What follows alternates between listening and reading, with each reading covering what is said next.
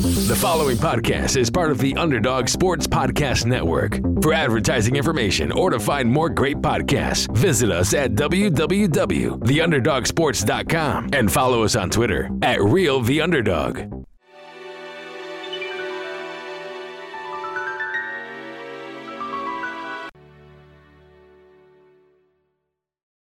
I am Professor Snape, and this is the Potterhood podcast with Neko White and Will Posner. You're here to enjoy the subtle science and exact art of podcasting. As there's a little foolish wand waving here, many of you will hardly believe this is magic. However, for those select few who possess the predisposition, enjoy the show.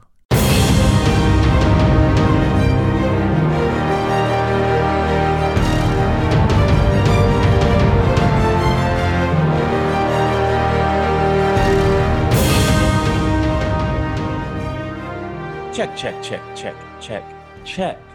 Ladies and gentlemen, welcome back to another episode of the Potterhood Podcast. I'm Neko White. I'm Will Posner.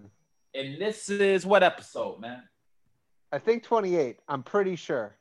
We're pretty sure it's episode 28 of the quarantine series of the Potterhood Podcast. Will, Max, how the heck are y'all? Man, today has been a long day for me, but now I'm good. Now you good? Okay. Yes. Max? Uh, my day started early, but I took a nap, so I'm not gonna fall asleep during this one. And, and you know what's funny? Similar here. I took a nap. My day started early. I got up. I was able to do a couple things, just cleaned up a little bit. You know what I'm saying? It, I, I never really um got that before. Like that whole thing about cleaning up early in Mhm. the day, just like feeling better about your surroundings. Today was one of those. Got up early, was dead tired, did a little cleaning up around here, got turkey and whatnot, laid down and got got in one of those. I got in one of those naps that like, you know how when you wake up, you know how it is for us, like you wake up like you just woke up. You know what I'm saying? Mhm. Like it was that good of a nap. Like it was arousing how good that nap was, man. Yeah. So to anybody out there, if you get the nap as well as I get the nap, God bless you. Yeah, I mean my COVID results came back negative today too, Nice. which means I'm all right for now. So I'm in a good mood today. You know what I'm saying? I'm in a good mood today. Now that's that's great. I want to thank you all for sticking it out with us. You know what I mean? I hope that everybody's family is okay that's listening to us. I hope none of you have been affected or affected by the things happening outside. And if you are, I want you to know that the Potterhood is um here for you. And we hope that we've been able to provide you with enough fodder to keep you um satiated throughout these weird ass times. We're going into Thanksgiving. What do you want to tell our tell our people, fam? Because this will probably be out this week or right on Thanksgiving. Who knows? Shit. Uh, you know, I think that one of the one of the best wrinkles of this is that all of us are like going into real adulthood. Like I Mhm. love that you did the little cheat code about cleaning early in the day and then you feel good about yourself all day. Like Yeah.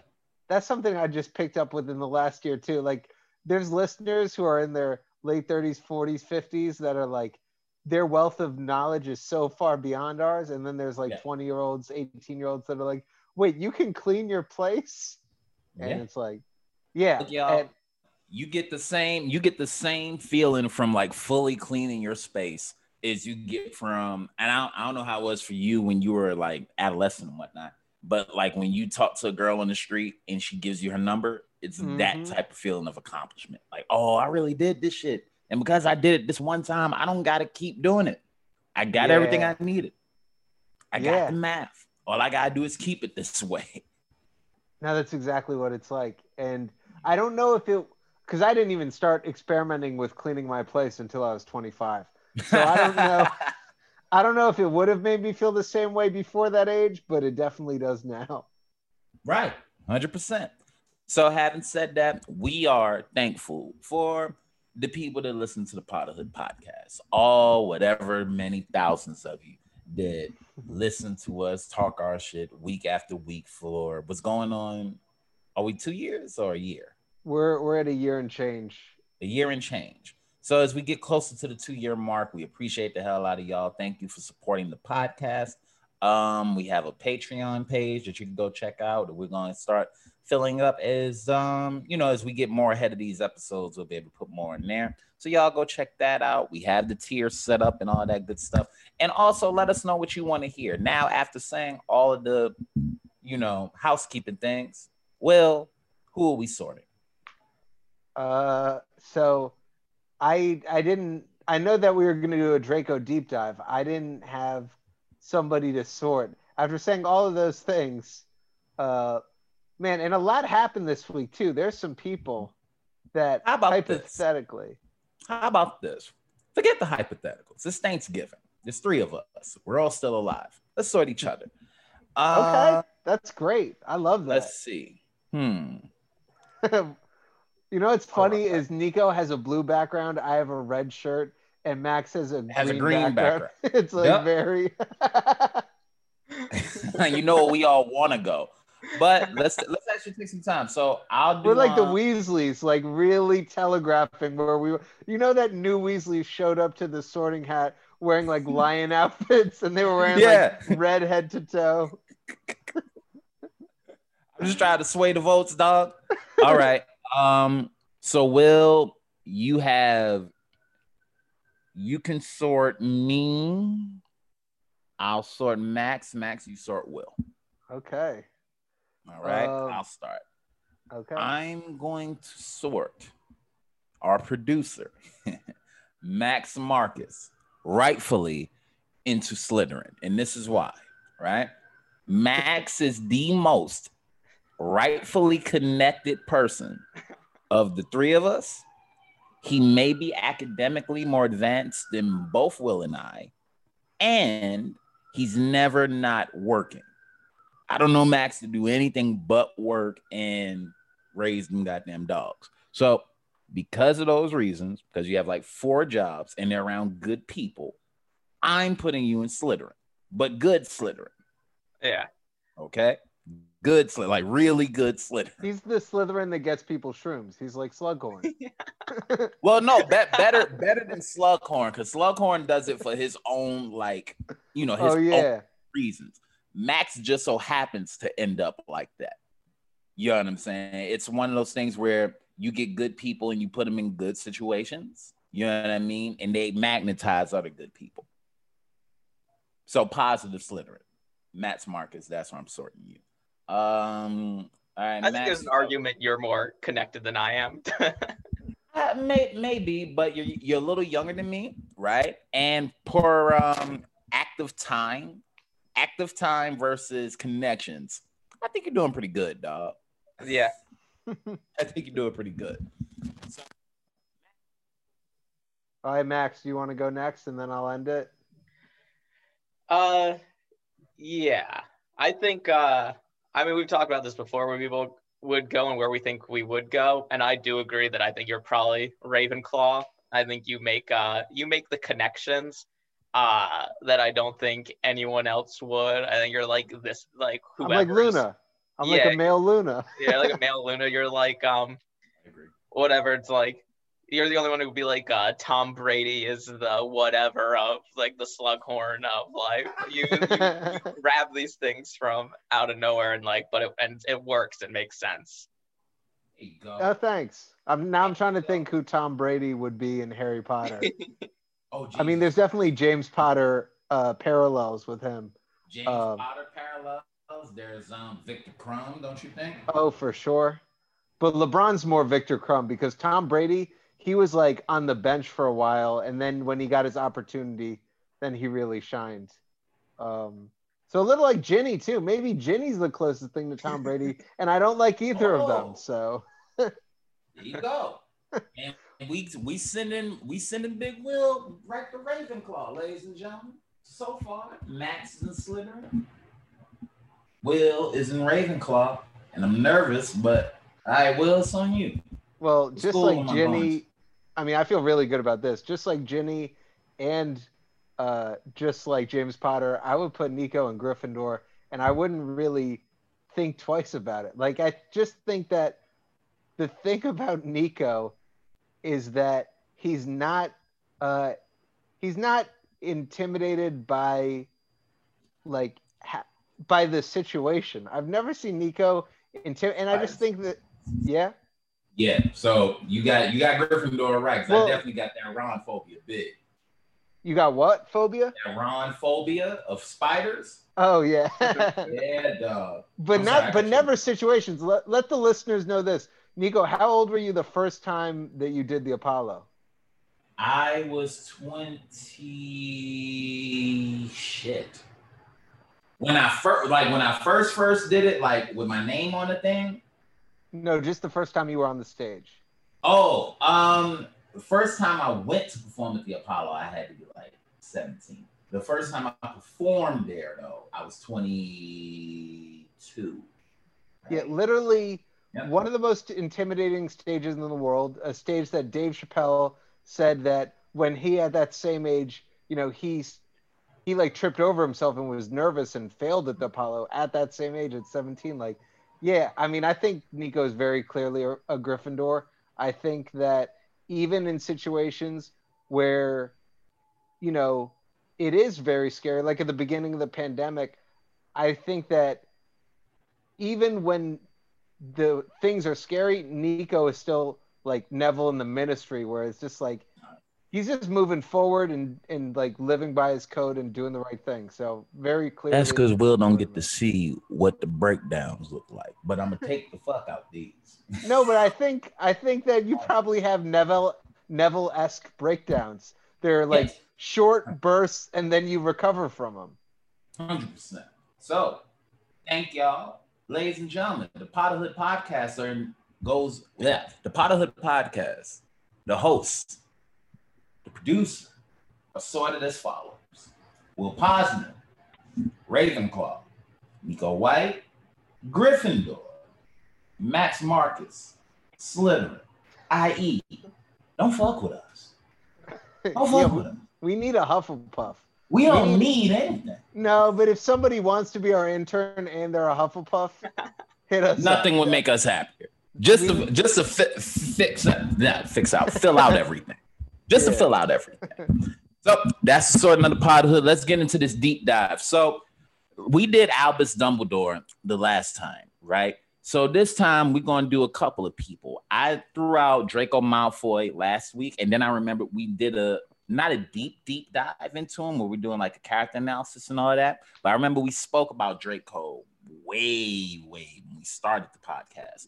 So it'd be interesting to see if anyone's thoughts have changed on Mr. Malfoy at all through our time having the podcast and having to re-immerse ourselves in Harry Potter's um, fandom. And I also want to talk about Vernon Dursley and Cho Chang, right? Cool. Great. So let's start with um, let's start with Vernon, as a matter of fact. First Okay. impressions of Vernon Dursley when you read him, read him, yeah, when you read him in the book and when you saw him in the movie. Um, Will start us off. So in the book, uh, so my dad's British, and when I and I, you know all of his brothers and I have a lot of uncles that are British, and uh, when I first met Vernon, I went, these are the this is an amalgam of all the worst qualities of a British dad, like some of them are qualities that my dad doesn't have at all, like the but some of them are are qualities that my dad has like a a glimmer of and then others are just like so some of the ones that I that came across to me immediately are just the the pompous authority. Like there's a lot of cultures where the father figure is supposed to have a certain level of authority but British culture and French culture it's like a very pompous authority that they have. It's almost like they're they take on the mannerisms of a king, but like a like a flamboyant king, like that kind of like call the jester into my like that kind of thing. And it so that aspect of it sickened me. Um and then there's also like a there's just like an, a general obliviousness with British parents that is like it's it's not like it's par for the course like every british parent is oblivious but it's a thing that you see a lot in pop culture whether it's like Monty Python or various other British like uh, art. And so he has that too, where huh? yeah, no, exactly, and yeah, so Smith fans out there. so he he's like he embodies that to the fullest too. when it came down to Vernon Dursley, he's one of those characters that he was written the same way that he looks, if that makes sense. The guy that they picked to play him was perfect. He had that. It was like if Carl Winslow from Family Matters was like just the exact opposite of what he was. Carl Mhm. Winslow's that fun-loving dad who really wants to take care of his family, and Vernon was that old, bitter guy that seemed it seemed like he was taking stuff out on Harry, like he was jealous of something.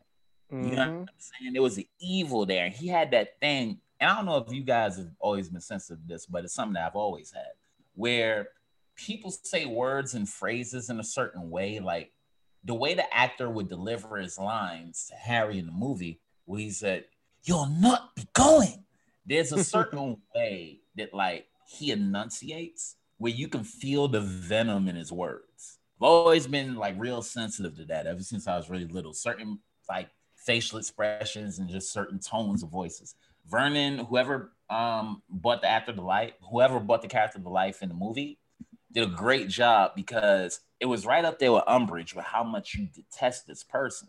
And Yeah. I always wondered, was Petunia the way she was because she wanted to be, or was she just trying to appease, you know, the will of her will of her guy?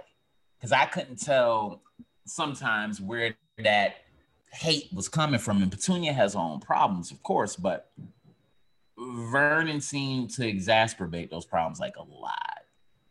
Like whatever the worst of Petunia was, he brought that out of her.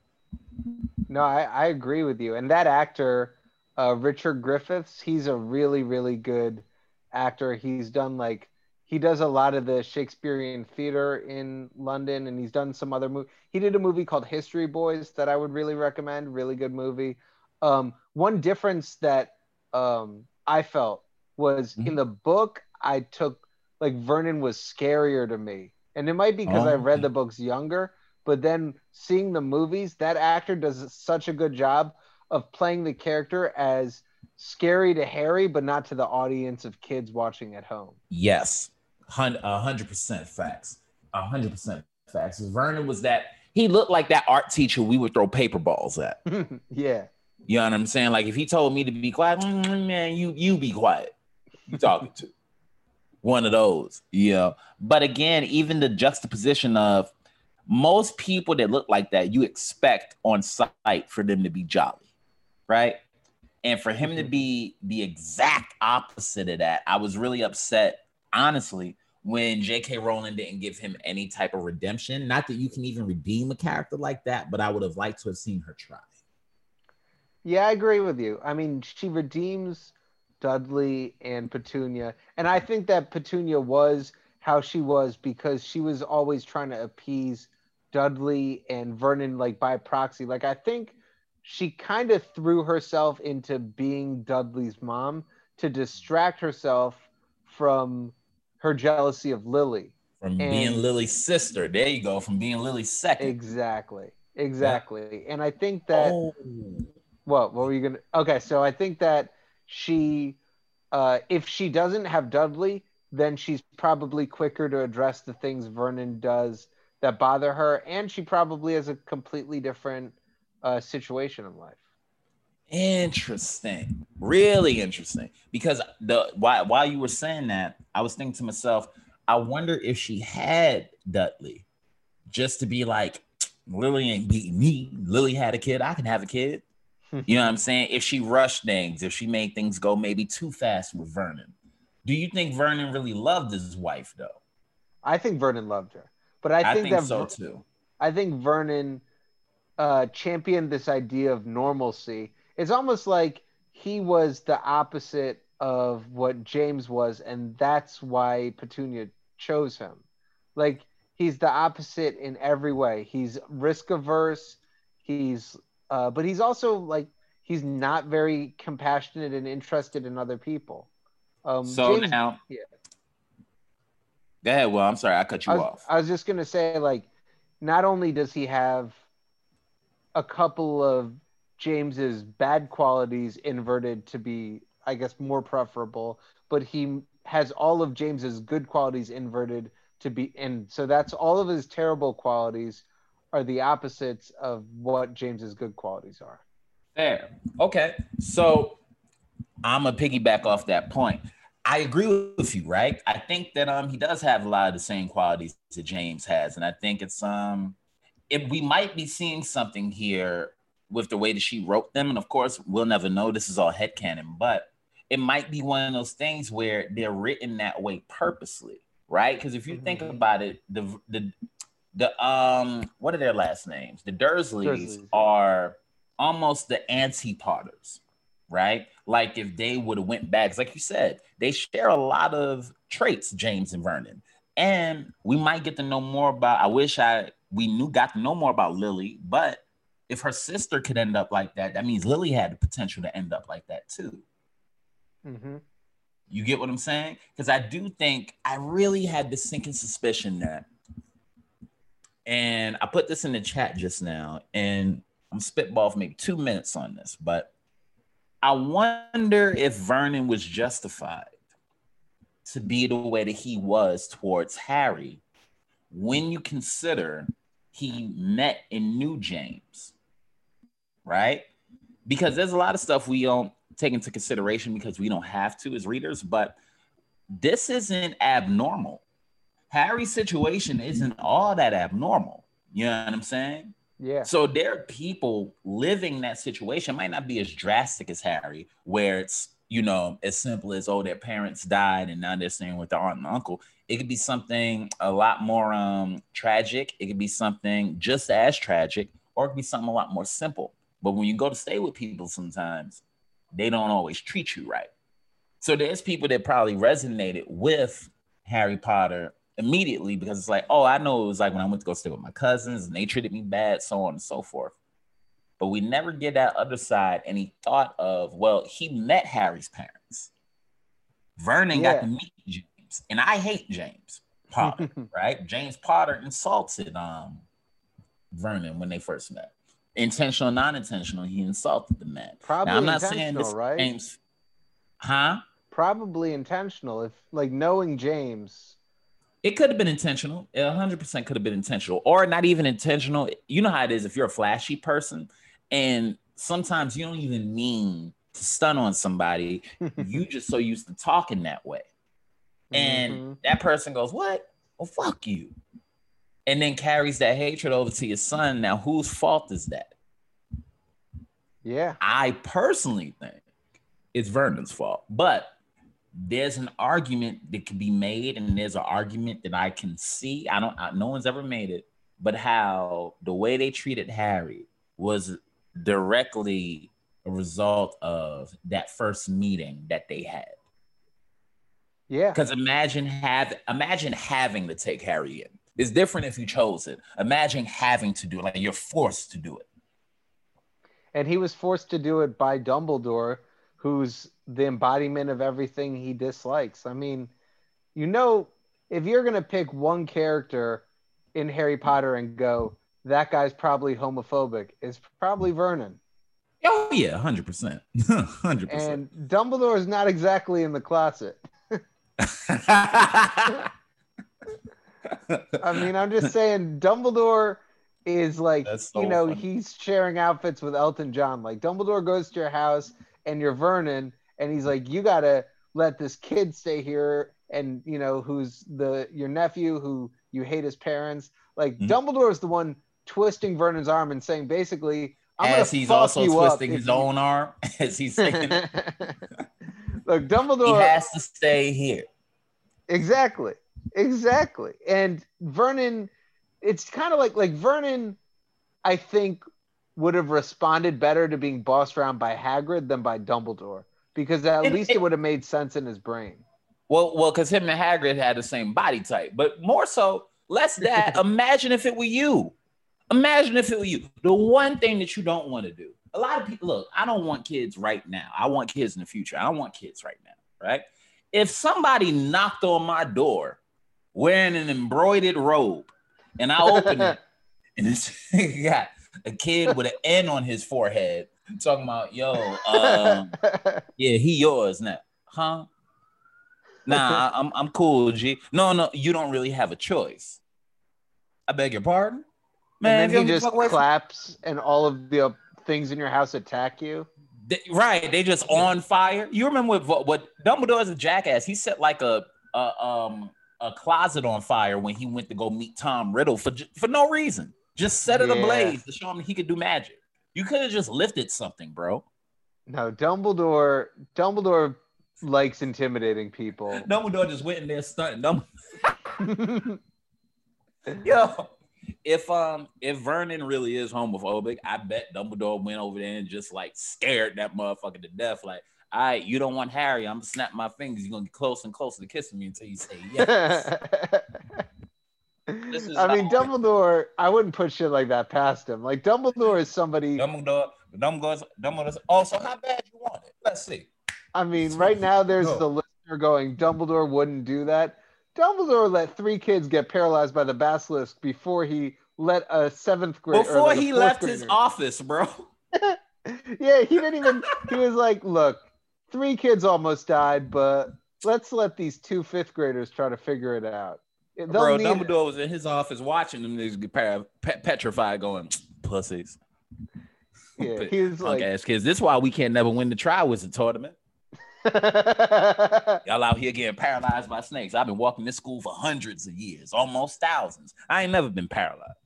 I looked the basilisk straight in his eyes with forks on my shoulder. Y'all out here getting paralyzed.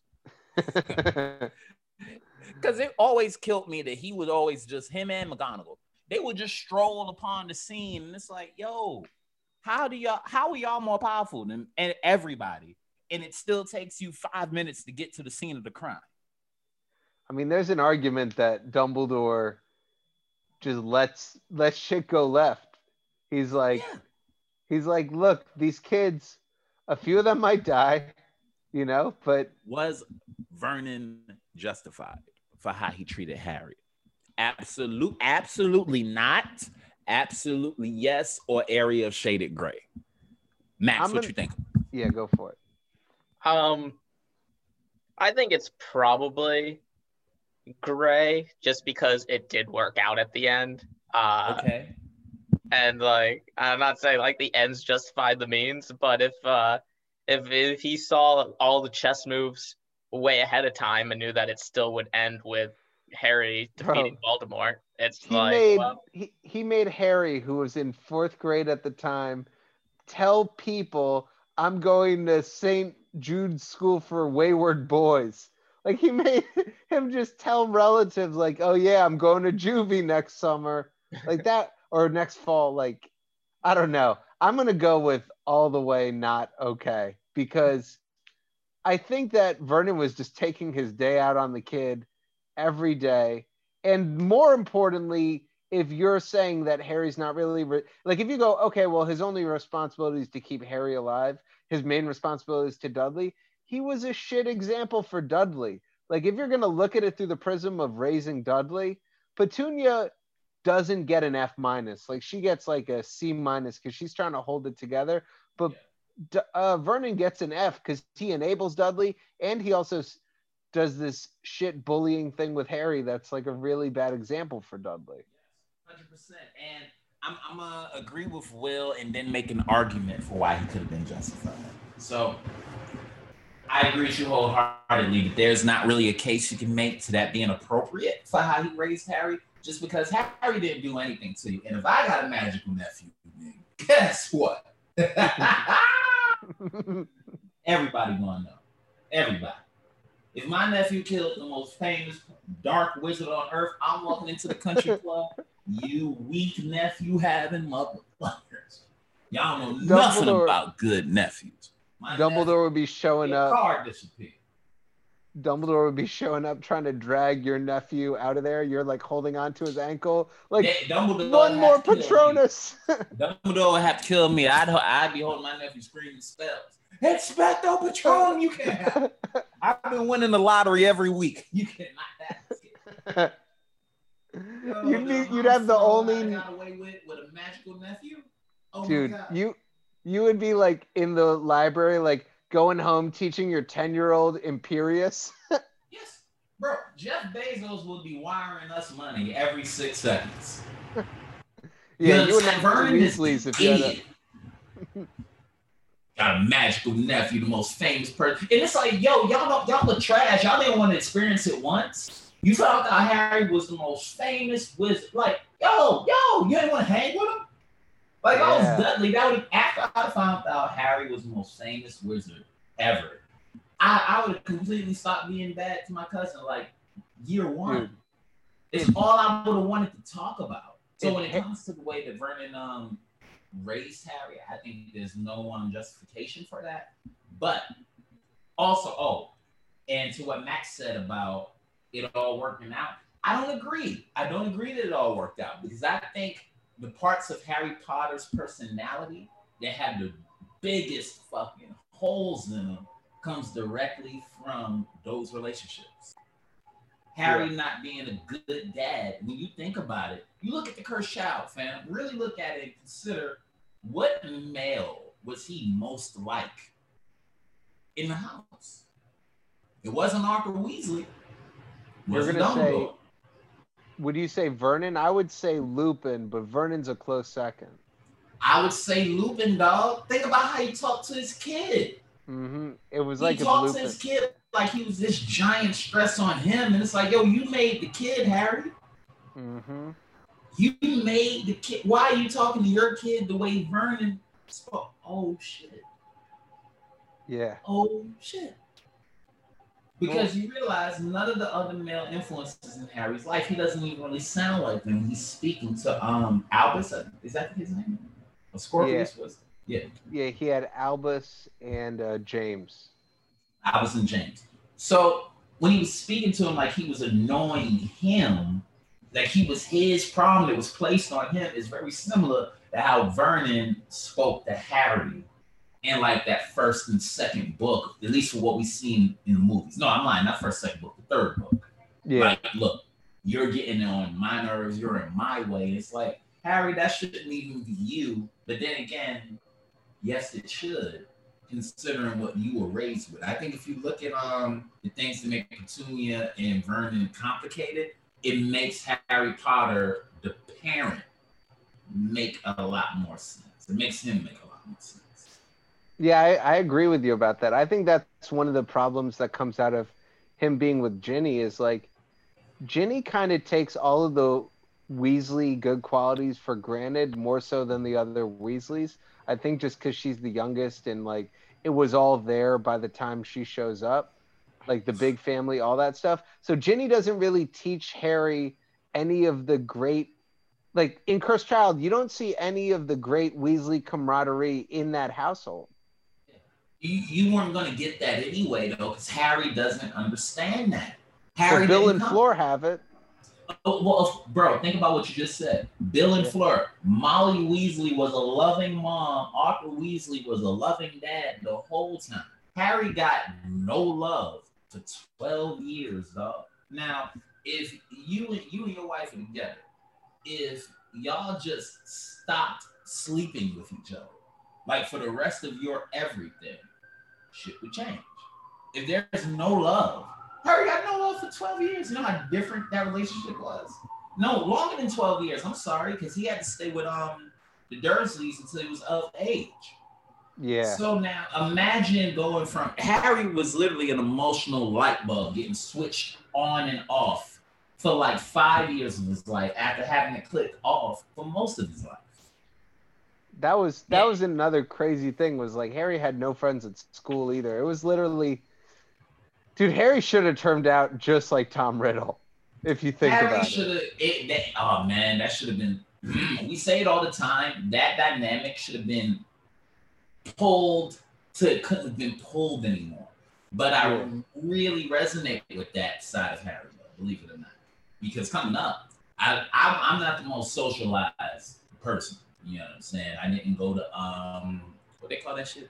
I didn't go to pre-K, none of that. I actually like to avoid people for most of my life up until maybe what early adolescence. If you weren't family, I you know, we cared about you. Give me my space, I'll give you yours. If we're cool, we're cool. But you know, shit, I'd much rather just go home and be by myself. So I wonder that type of um not saying Harry Potter is that, but he seems similar, like that closed off only child. And it's not that he was alone, but he couldn't really connect with the people that he was around. So when you look at the dad he became, and you look at who that directly parallels, it makes me think. I wonder what Vernon's um. I wonder if um Vernon's childhood was similar to Harry's at all. Yeah. Because it was almost too vicious. And even with Dudley, he tried so hard and still failed. Yeah. You I get think- me? Like Vernon ended up in that household, Vernon ended up being the most um the most wrong of everybody. He ended up being the most wrong. If if Petunia was um like Snape, you know what I'm saying, who she was Yeah. bad at first, so we thought they had her redemption arc. He's Umbridge. You know Yeah. what I'm saying? He's Umbridge was like, uh, yeah, morally, you can't come back. So, final thoughts on this. We go to the uh, next question that Max put. in. No, I think that that's exactly right. I think he is Umbridge. Petunia's Snape. She's close to Snape. Um, and then I think Dudley. There's some Draco parallels, but he's also, I mean, yeah, he's also got Crabbe and Goyle parallels too. He's like a blend of Draco, Crabbe, and Goyle in one person. A hundred percent. Ooh, that's fire. Max, were you about to say something? Yeah, I had. Uh, I. Uh, I was. I thought you were because you're still talking about Dumbledore. I thought it was if everything Dumbledore did was in the gray. Um, so I would switch it over to. I. I agree that I don't think it was. Uh, uh, Yeah. those were things. But the one other thing I did think of at the beginning of this when we were talking about Hagrid is uh, I think there's a world like a spin-off where uh, uh, what is it? Dursley and uh, Hagrid are uh, like college roommates. Oh man, yeah. Yeah. Because you know what's crazy? Outside of that particular situation with Hagrid and Vernon, I think they would get along great otherwise. I think they would drink. I think Hagrid would be like, "Have you ever eaten dragon?" He'd be like, "Try Yes. this fucking meat. Try this weird animal." Dude, Vernon, And- nobody and would Vernon benefit. would love it. They'd have to they'd have to put up spells to keep Vernon out of Hagrid's hut. Dude, Vernon and Petunia would both love magic, and if Love and it. Dudley, if if Harry had just brought back some magical candy for Dudley after book one, they would have been tight after that. I, I think there Oh are my- Muggles that exist that are better off not having magic in their life, but the You- Dursleys aren't them. You just blew my mind, dog. Not only are you right, but you're so right. And mind you, a kid should never have to think this hard. A kid should never have to Yeah. think this hard. So, you know, not, nothing on Harry, but You know how many chocolate frogs Dudley would eat? Vernon, it's like, yo, and oh wow, wow. Okay. But you know whose fault it is? You know whose fault it is? It's James's for being an asshole. Because if the Dursleys' introduction to magic had been at the hands of Dursley Shacklebolt, they would have loved the shit. Well, if that's the case, it's Snape's fault. Because Snape was the one that was rude to Petunia and got all bent out of shape about. That's true. You know But look- Remember when Kingsley is hanging out with the Dursleys? They love him. They're like, oh, Yeah. we like that guy. Yes, a hundred percent. And and now see, it, it go it goes to this, right? And I'm gonna agree with you what you said about James, but sometimes when you offend people, you can't take it back. You know what I'm saying? Lily had already offended Petunia directly or indirectly, and I don't think Lily ever meant to, right? And you think to yourself, well, I don't even think Hermione's parents came to Hogwarts, but why not bring Petunia along with you? Just to That's things. interesting. Just You know what? That's why you need to be Minister of Magic because I think it's illegal to bring Muggle relatives to Hogwarts, and it shouldn't be. And it shouldn't be because you don't you don't get it would have been much better if they would have did full orientation of, hey look we're gonna take harry as far away from you motherfuckers as possible right all we need y'all to do is this for this reason treat him like a person he's not his father he's not quite his mother treat him like a person or why not just let Hagrid take care of Harry, Harry in the hut? Yeah. It's right there. It's down. Yeah. It's down the street. I mean, there's an argument that the only thing I would say counter argument to that is Hogwarts seems to be just about the most dangerous place. I mean, it, it might be very dangerous, right? But if the if the all right, you this is Hagrid would let Aragog babysit for Harry. a six foot spider just like tucking Harry in. but Aragog wouldn't hurt Harry if it was if that was the interaction. That's true. The only reason he wanted to hurt Harry was like, "Hey, bruh, um, I know you said you Hagrid's friend and all that shit, but He was jealous. He was just like Petunia. He's like, You stole my friend from me. Aragog was jealous of all those Hagrid Harry minutes. yes, and and Aragog was rightfully jealous because Aragog don't know you. I don't know you. I ain't never met you. You said you Hagrid's friend, sure, but a lot of people say that in these woods, dog. You're I'm defending her? Aragog. Okay. People know that I'm Hagrid's spider. And Yeah. Everybody that meet me keep telling me how cool they are with Hagrid, except I don't smell Hagrid on nothing. Dude, if I was a wizard and I found myself in a situation where a magical beast was about to attack me, I'd just be like, "Yeah, I'm friends with Hagrid." I would only say a Avada Kedavra as many times as I can to kill that thing. Get away from me. Neko, Fair you're enough. ripping your soul asunder. I don't care. I don't like spiders. Get it away from me. Actually, Avada Kedavra can kill them. I think that spell is Arania Exumai. Oh yeah, yeah, yeah. I think that's what it is. Um, so Max put a question in here, right? That I want us all to think about. Did it work out? Like honestly, when we think about it, the raising of Harry Potter, Vernon Dursley, and all that, did it work out? Whoever wants to take it, jump at. Well, I think that Harry was raised to be a hero, which is not the same as raising somebody to be a happy, healthy member of society.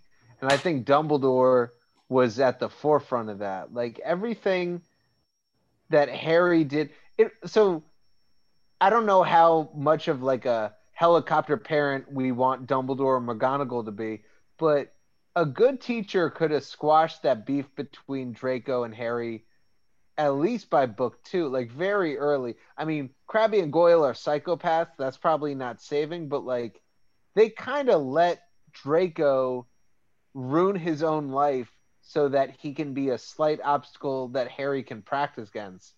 So I, I even like I, I you're right, right? And you shouldn't be. So by that I mean I never like you, I didn't understand why Dumbledore let that happen because I'm, I'm a and big Snape proponent of- too. Yeah, well, Snape kind of makes sense, but it's like y'all let ha- y'all let Draco ruin his life. But this is the ridiculous thing. Dumbledore then goes in book um six. I can't let that boy's soul be ripped apart. You've let him rip his soul apart year after year after year before you even getting to this point. Y'all sacrificed Draco just like you sacrificed Harry. So let's talk about it. When we talk about Draco, right, and we still gonna get to this thing of did it all work out? the thing you said about Harry being raised as a hero, Draco was raised as a cog in the machine. Mm-hmm. Draco never really got a chance to have any identity until after the war.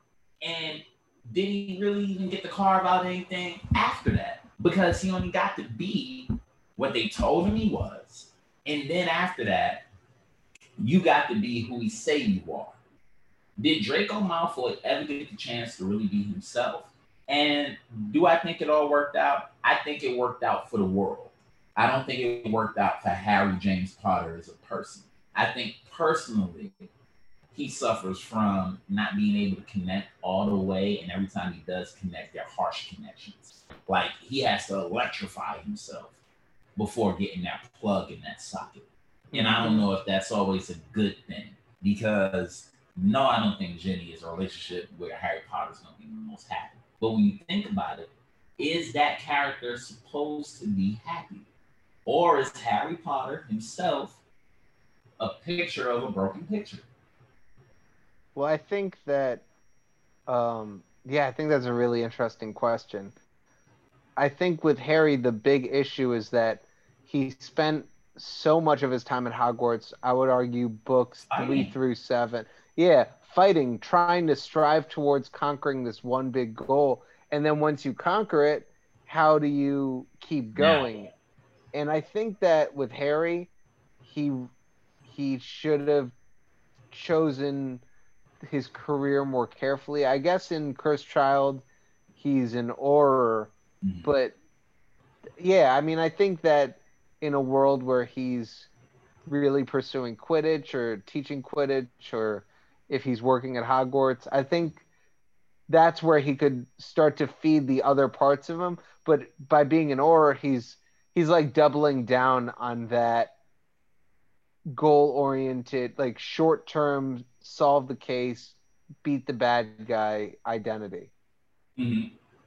Uh, right. So, do I think it all worked out? I think that it ended up as good as it could be for multiple parties.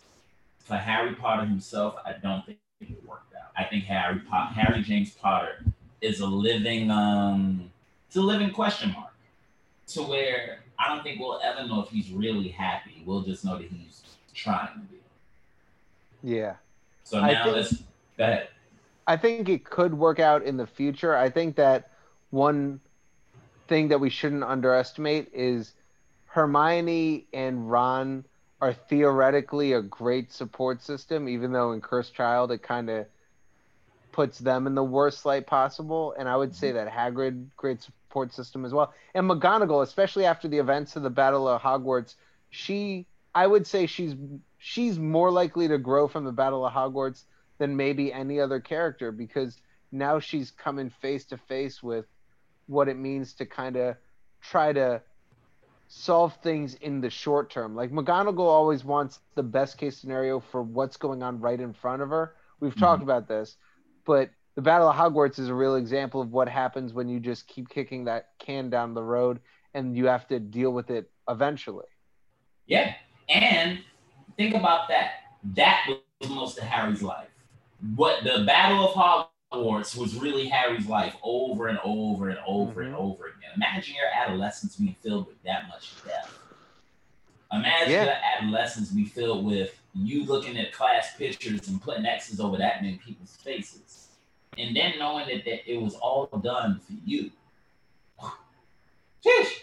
Now imagine being the person that's obsessed with that person, Draco.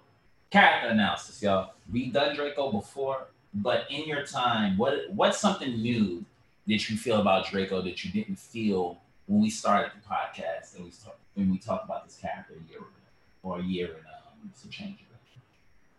I guess just Draco's potential. Like Draco's potential to be a great wizard, to be a good person, all of these things are stepped on because I think that a lot of characters, adults, see Draco's progression as a foregone conclusion. That's like he's always going to be kind of like a Lucius light, like that kind of a thing. Mhm. And uh, I look at it like if, and especially with us knowing that Snape is good or striving to be good throughout the series, Mhm. um, he really had an obligation to Draco that he didn't fulfill. I mean, you look at his relationship with Narcissa and him taking the unbreakable oath, partially for Dumbledore, but partially for Draco. Like, at any point, he could have pulled Draco aside and been like, look, I like you, but you got to admit, your dad's an asshole,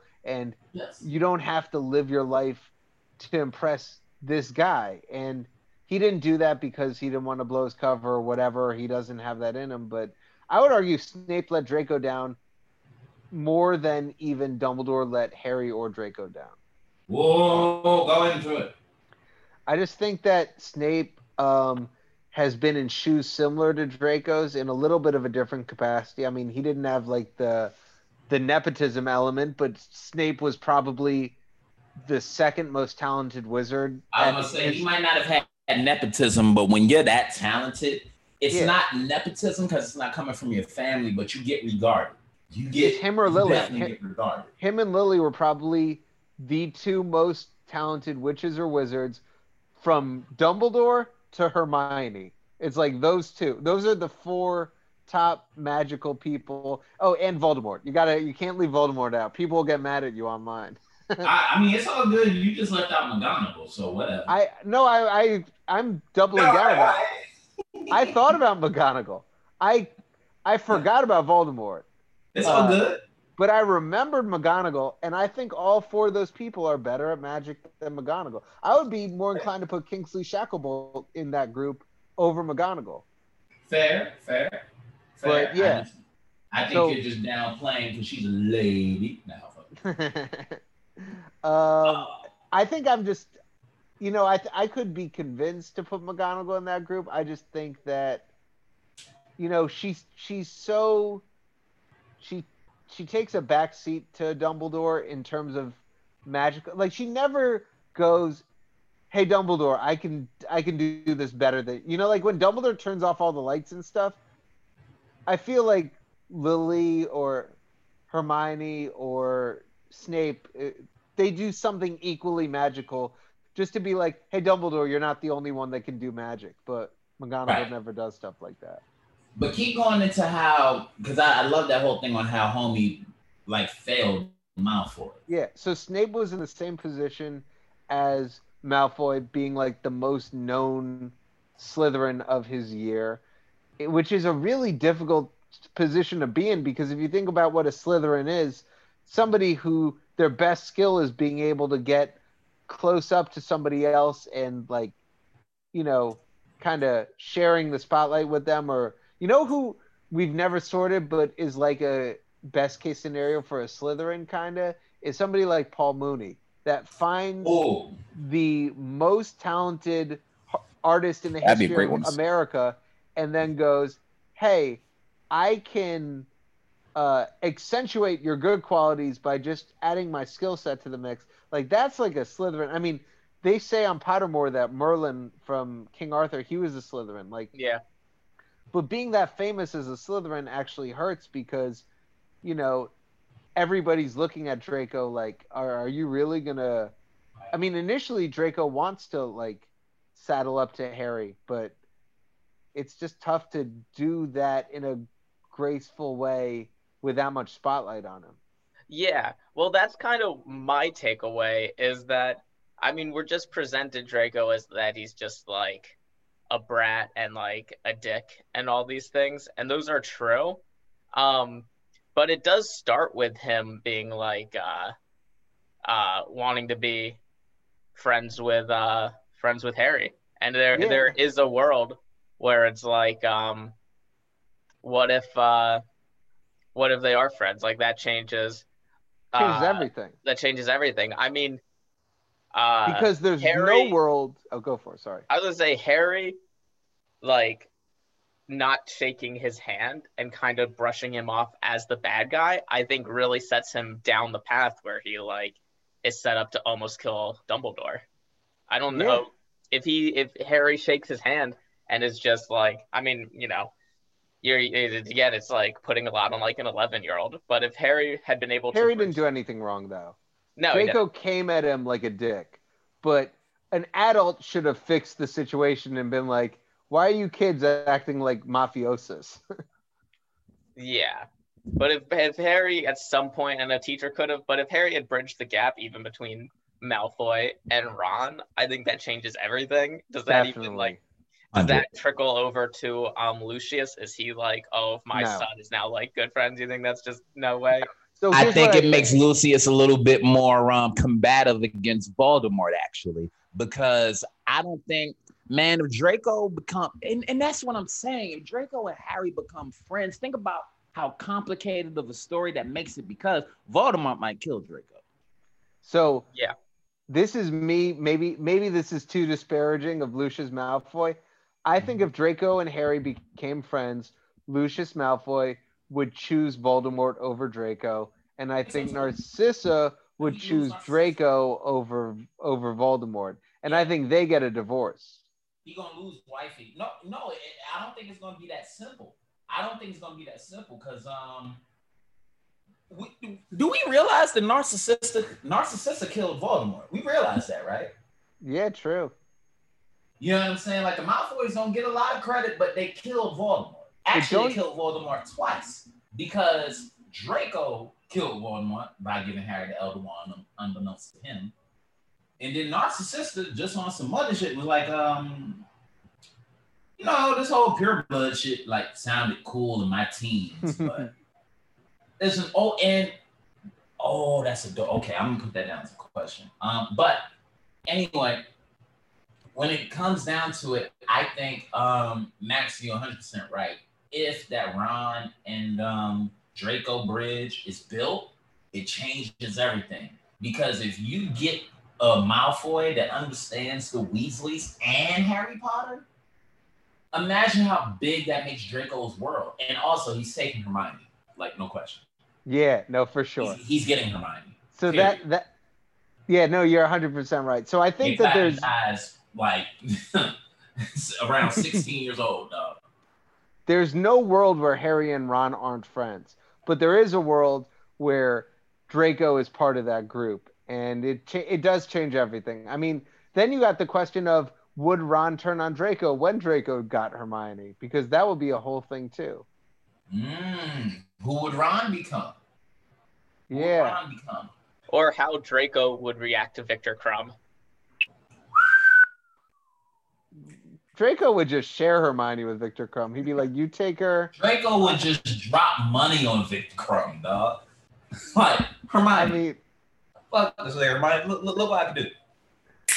and just drop a barrel of cash on on his head. Because I feel like Lucius, even though Lucius wouldn't be with him being um Harry's friend, until Voldemort comes back, I don't see Lucius fighting it. Remember, Lucius is like, yo, befriend that kid. what Yes. about if he was dating Hermione though?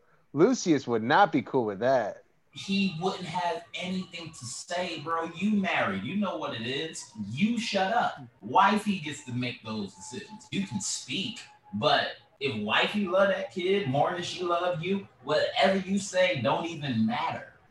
I just You- don't think that Lucius cares as much about Draco as we're giving him credit for. I think he cares about Narcissa a lot, but I think he would torpedo that whole household if he thought, especially early Lucius, who has all this pride and goofiness, you know? Yeah, I'm, I'm, I'm, I'm right there with you. And you know what's saving Lucius here? The topic, Draco. Because again, watch. And you know what? You're right. Dra- Lucius probably would just kamikaze shit. But I, I see Narcissa killing him. Yeah. No, for real. Like, or he would- trying to. I mean, he would call Hermione a mudblood at Thanksgiving, and that would be a whole And Draco thing. would kamikaze the whole shit. Yeah, Draco. Yeah, there would be a lot of would- he Sectum would stay with the Sempras. Weasleys. and get closer to Hermione. Ron would get jealous. They'd end up fighting, having to get Ron back. Blah, blah, blah, blah, blah, blah. Yeah, they would have. Mm. You know, Harry, Draco, and Hermione would have to set Ron up with somebody because he would just be so, just depressed and I don't think so. I don't. I truly don't think so. I feel like that would last momentarily because I think you'd be able to tell that chemistry from from jump. Oh yeah. So you think Ron never even falls for Hermione because it's just so telegraphed Hermione and Draco. Hundred percent. Hundred Well- percent. I think they all fight like brothers would, as opposed to um, like people that hate each other. I think it would start that. way. What book do you think it would be most likely to have that friendship form? Oh, um, first book. You think That's just right, off the, right from the jump? straight from the jump because that's actually how the way that they met each other and even the interaction that they had is kind of how like those remedial first friendships are made. Mhm. I'll give you. I'll agree with you 100% on the first book, but if you ask me this the second most likely situation, I'm going to say book 5. Book five, okay. I'm going to say that after Goblet of Fire, Cedric Diggory's dead, uh Harry starting Dumbledore's army, I agree. Draco finds out about it, and Harry goes, "Hey man, who who do you want to fight for? Do you want to fight for Death Eaters and Dementors, or do you want to fight for the kids at Hogwarts?" And I think that if he said that to Draco away from Crabbe and Goyle and away from everybody, Draco will be like, "Yeah, maybe I do want." Like you got to remember, Draco just spent the last summer with Fenrir Greyback. Like he's seeing these fucking psychos for who they really are. Yes. But imagine Bellatrix how is dope coming over to his house. Yeah. Imagine how dope that would have been. Draco having to play those two roles to the middle. Draco having to take occlumency classes with Harry. Yeah. Like all Draco would have got killed, man. all That's- those dope bonding moments. I don't think he would have got killed. I think it would have made his character a lot more important. Because imagine, you know what? If you make if you do this to Draco, Draco has to become the main character. Because He's like a spy. He's on the inside. Because now you have somebody that knows all of this. And Draco is no idiot, Dude. man. He's like a, a 14 year old spy. He's like Agent Cody Banks. He's like Severus Snape. Yeah, but he's like 15. Yeah. And he's doing the exact same job Snape is. You got to remember, Snape's taking his day out on Neville almost every day. Like he's crumbling under under the stress of his job. Draco started crying because he had to give a like a cursed necklace to a friend of Dumbledore. Like Yes. it's an insane amount of stress we're putting Snape, on. Snape was going forward knowing Harry was going to have to die soon. Meanwhile, Draco shit, like you said, he can't even do what he had to do to Dumbledore.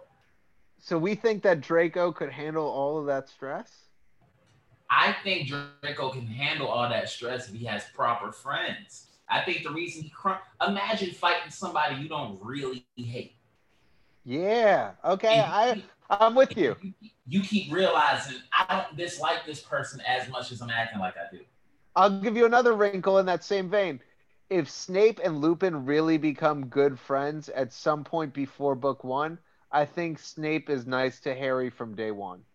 I think he's nice to Harry from day one, and also I don't think he gets Lupin fired, even though I know the job Yeah. is cursed. But like that was a that was a whole move. That was a whole whole move, and the fact that Dumbledore let it happen is a whole whole move. So if Snape doesn't get Lupin fired since the job's cursed, is there like something where a fucking computer with like porn floats into Lupin's office during his review? Like, how is Lupin getting fired if it's not through Snape?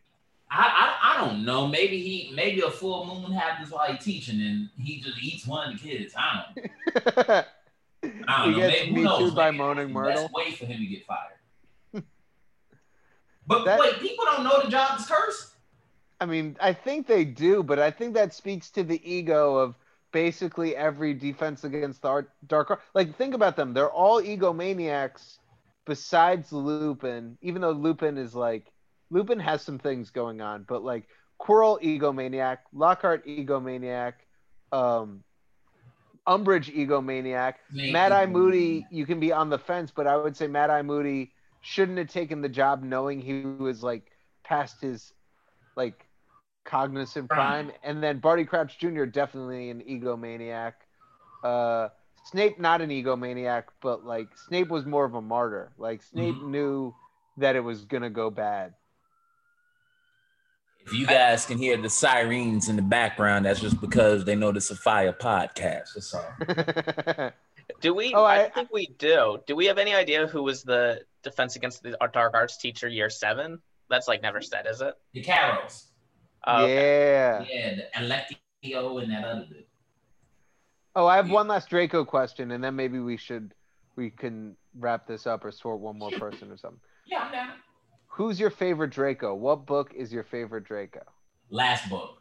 Last book Yeah, is my favorite okay. Draco because you get to see somebody really break down and have to find their salvation, right? And I think Draco had the most honest character arc of every character in Harry Potter.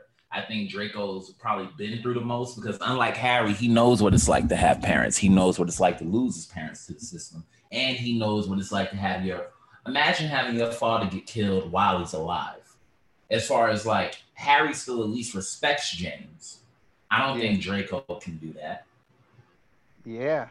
You know what I'm saying? I don't think Draco can respect Lucius. for I think he sure. has to see his father as this like you know like when you take a if you eat mussels, the seafood, and you take it out of the um out of the shell and just the shell is left, and we look at the shell like, oh this shit is worthless. That's Lucius Malfoy. So imagine having to live with that. Imagine having to live knowing that your people were cool. Bro, they killed home homegirl on your table. You gotta live with that. There's some shit Harry didn't just didn't have to see. There's certain levels of brutality that he didn't have to hold in. Draco had to hold in all that. Harry got to be emotional. Draco don't get to be emotional. Yeah. I mean, Imagine going home and the Dark Lord is in your house. Fuck living in your head. He's in your house. every time Draco sees Bill Weasley, like he goes, "Oh, I let Fenrir Greyback into Hogwarts, and sliced that guy's face got sliced up because of it." Yeah, yeah. Now that's, That's a- I, book seven Draco is underrated. I didn't even think about that. My top Draco is book one Draco. I like happy, cocky Draco who's really funny and low stakes, Yeah. and he's threatening, he's challenging people to duels and not showing up. That's my favorite Draco. Did you notice that he never changed though? And this is what I'm saying. It never stopped being anything more than mischief with Draco. Even when he went bad, it never stopped being anything more than mischief. Like Dumbledore said, he's like, uh, these are assassination attempts, uh, too weak to even call them weak. Like, Dumbledore, you remember Dumbledore was talking cash shit when, when it got to the end. Dumbledore was like, um, look, fam, I haven't been around a long. And people have been trying to kill me for a long time. And of all the people that tried to kill me, you were the worst. You're the absolute worst at it. that was Dumbledore's demeanor, bro. So I feel like Draco never got any more brutal than um really than his words. And I think especially in the movies, Tom Felton carried that. You know, that that character was just walking around with like a clock tower full of water in his back and shouldn't have. Um, that said, I'm not going to take any personal responsibility away from Draco. Unlike he's the dark side of the moon. He's Harry. You know what I'm saying? But the other side, if he lost his best friends, uh, with Crabbe or Goyle died. You know what I'm saying? Then the other one got recasted, so it was hard for him. You know what I'm saying? It was hard for him. So for that reason, um, yeah, I think Draco's probably the most complete tragic character, and I think he had a better, more understanding ending than Harry did. Max, who's your favorite Draco? Um, I really like Book Six Draco. I like falling apart, crazy, lo- Emo like sleep, Lil sleep Peep Draco. deprived. Yeah, I like sleep deprived, crazy Draco, where he's like, he's just like he looks like he's on drugs. He's like letting, he's like experimenting with the closet that's like uh to let people in. That he's just kind of yeah, he's really just doing his own thing in that one and it's just i like that uh he gets all the way to the final moment and like can't do it so i just i love i love all that right. All the build up to find out, hey, bro, you really good. You really a good guy. yeah You when can't even bring yourself he can't kill he can't kill dumbledore he Can't can kill He can't kill anyone. and i think he- yeah Go ahead, Max. I also like that he. Uh, I just like that it sets it up in that one. I love the whole uh, he uh, disarmed Dumbledore, so he's actually the owner.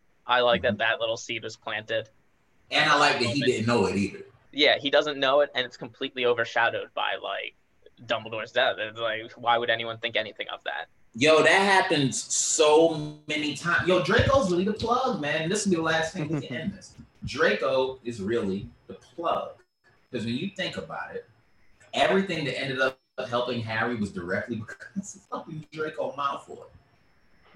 So whether he wanted to be or not, Draco is unofficially the fourth member of the squad, fam. yeah.